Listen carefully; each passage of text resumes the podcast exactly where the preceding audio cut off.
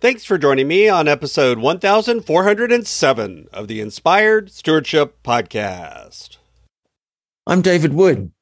I challenge you to invest in yourself and others and impact the world by using your gifts to live out your calling. Having the ability to speak your truth is key. And one way to learn how to do that is listen to this the Inspired Stewardship Podcast with my friend, Scott Maderer. I'll see you there.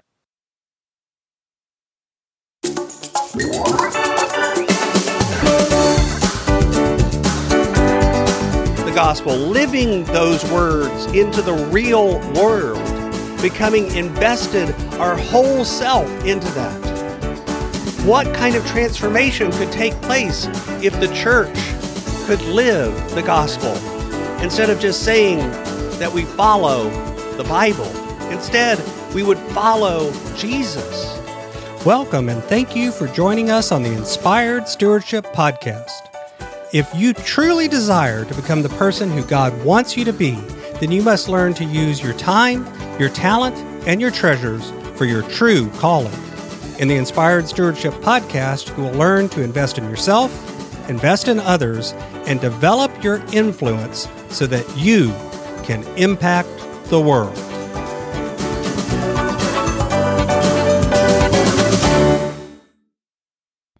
In today's Spiritual Foundation episode, I talk with you about Mark chapter 9 verses 2 through 9 and Mark chapter 8 verses 31 through 38.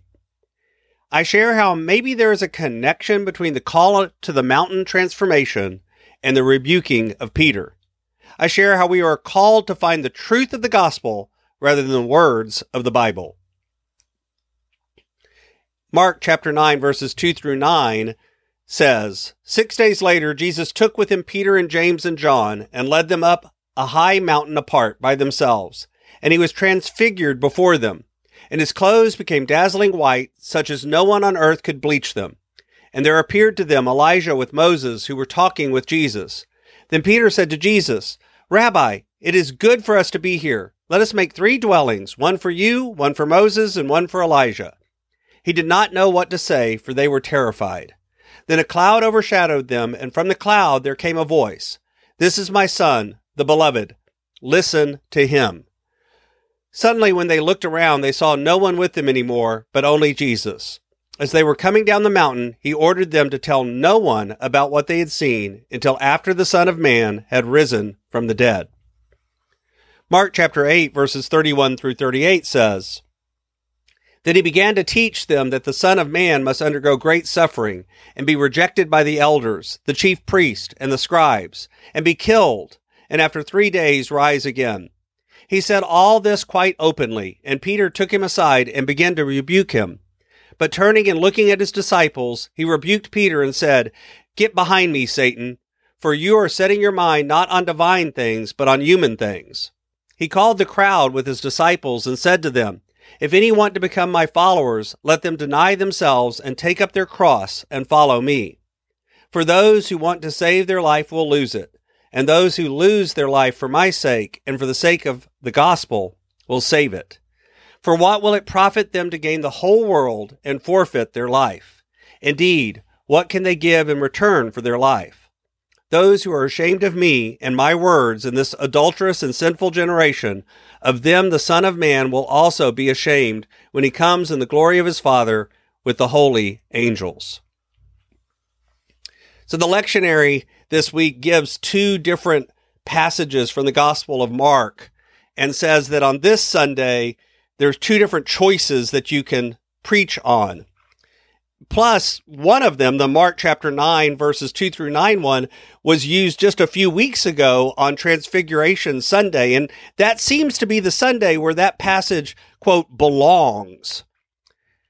At first glance, these two passages seem like wildly different moments in the life of Jesus, and it seems odd that they're paired together. Of course, oftentimes we would just use one or the other or pick one or the other, make it a this or that, not a this and that.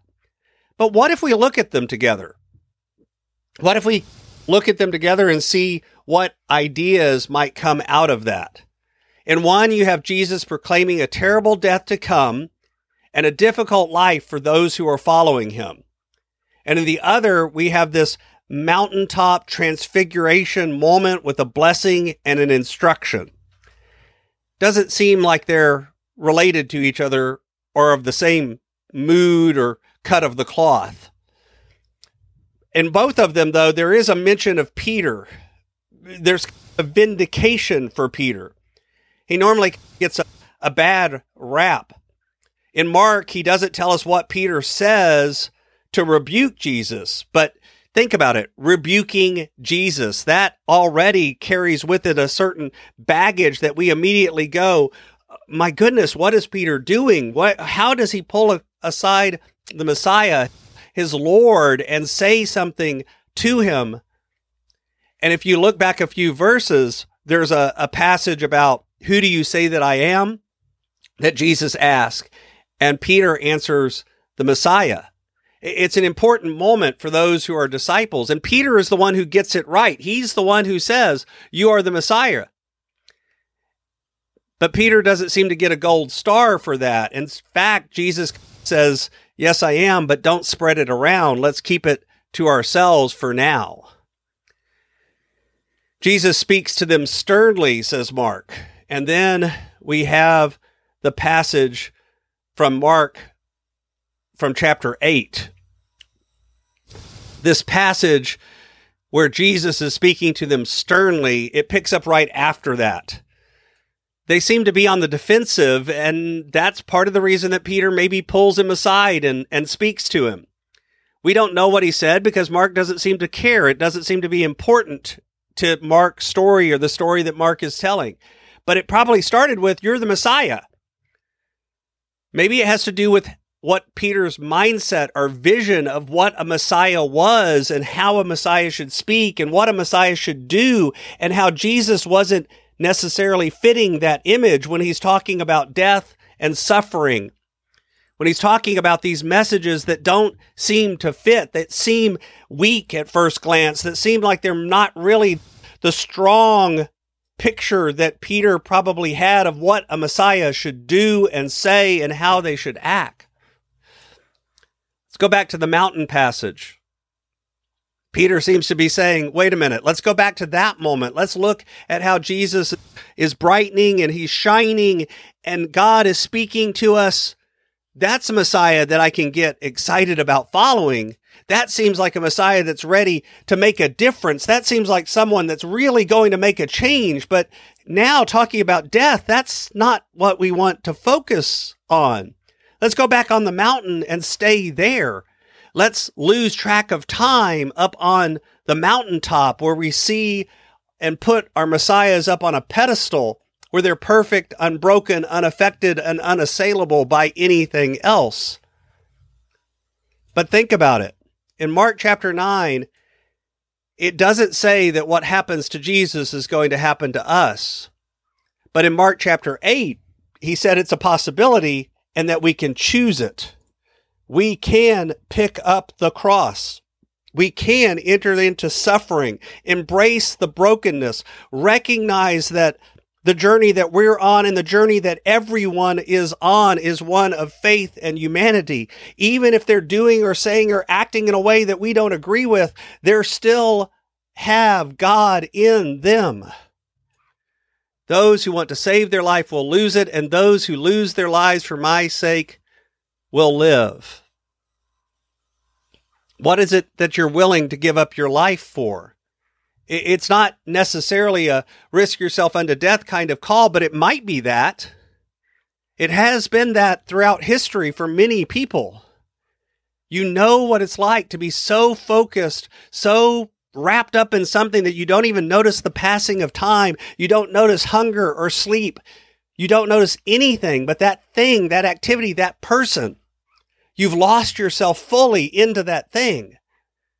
You can't live that way always, but we do from time to time. And what Jesus is challenging us to do is find that moment in the truth of the gospel, not the words on the page, not what it says in the Bible, not just looking for things in the Bible that we can cherry pick and say, this is how you should do it, or this is the rules you should follow, or you're breaking the rules, so now you're in trouble. Instead, it's about following the truth of the gospel, living those words into the real world, becoming invested our whole self into that.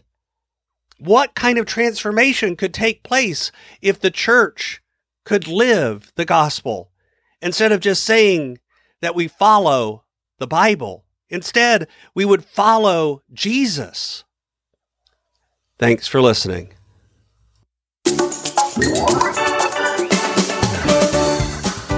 Thanks so much for listening to the Inspired Stewardship Podcast.